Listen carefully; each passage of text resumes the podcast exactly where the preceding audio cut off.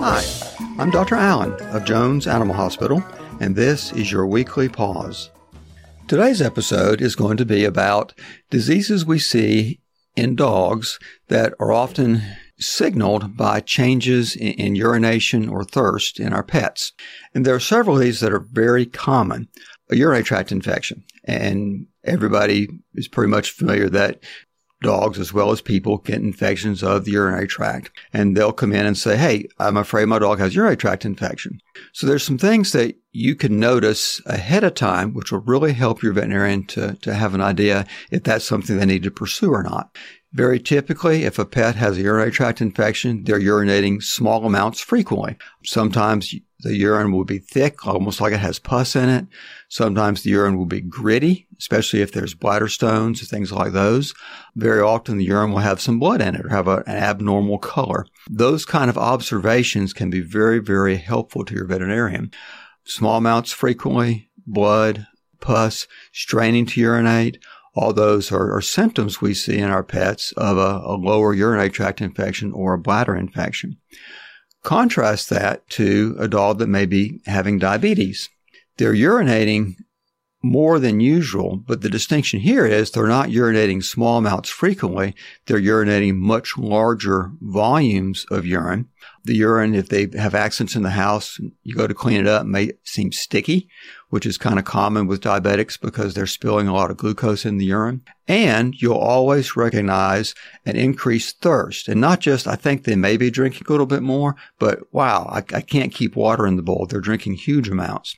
Dogs never have a true increase in volume of urine being produced without an increase in thirst. Likewise, dogs never have a true increase in thirst without a true, accurate, actual increase in the volume of urine being produced. So having a good idea about what the volume of urine is, their volume of urine they're producing, and the amount of water they're drinking is very helpful just right off the bat to help the veterinarian know which way should I go with this. You know, are we looking more for urinary tract infections or more towards some systemic disease such as diabetes? Kidney disease also is very often presented as they're drinking more and urinating more. And many times people think, well, they can't have kidney problems because they're still producing plenty of urine. But what will often be going on is as the kidneys are less effective at doing what they're supposed to do, they can't concentrate urine like they should. So as the kidneys filter your blood, they just produce lots and lots of urine because they can't concentrate it. So then they're having to drink more because they're producing more urine. So that can actually be a sign of early kidney disease. Another disease we see fairly often is Cushing's disease.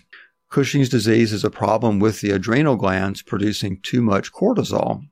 So with that excessive amount of cortisol in their bloodstream, they're producing more urine and they're drinking more, often very dilute, watery looking urine. And then because they're producing so much urine, they're drinking a lot more water to make up for it. So knowing the character of the urine, whether it's clear or concentrated, bloody or pus looking or gritty, having an idea about what volume of urine they're producing, whether it's an increased amount, decreased amount, or about the usual amount, having an idea of how much they're drinking, whether they're drinking more or less or about the same as usual. All those are very, very helpful things to your veterinarian. They will, your veterinarian will want to do a urinalysis to look for signs of infection in the urine, to look for signs of increased amounts of glucose or protein in the urine, to look for bacteria, to look for crystals. All those can give them a lot of information about whether we have lower urinary tract disease or kidney disease or some other disease such as diabetes or Cushing's disease. Your veterinarian will also want to get some basic blood work. If they're worried about diabetes, they'll want to know what the blood sugar is. Very often diabetic pets will have blood sugars three, four, five hundred range, normal range being usually less than 150.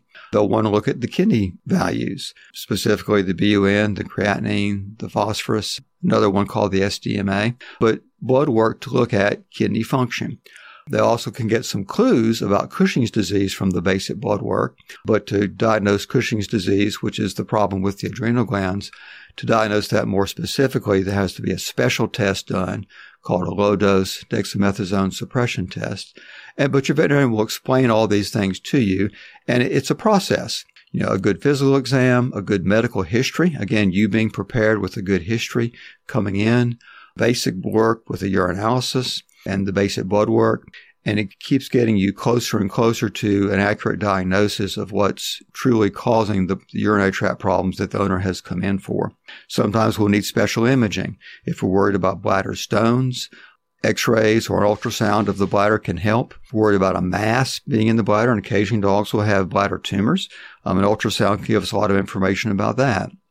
Sometimes dogs will have kidney stones, and looking at the kidneys with an ultrasound can be helpful in diagnosing those. Also, sometimes dogs will have primary kidney disease. The blood work is the primary way you find out about that, but an, ultrasound image of the kidneys can also be very helpful in pointing us in what direction we need to go as far as treating the problem. So putting all these different things together helps your veterinarian to assess the situation, make an accurate diagnosis, and then come up with an appropriate plan to treat your pet's specific problems. So having a good history, a good physical examination, basic blood work, some imaging studies, those things all work together to help your veterinarian to know what's going on and to provide the best possible care for your pet. I'm Dr. Allen. Tune in next week, same time, same place for your next weekly pause.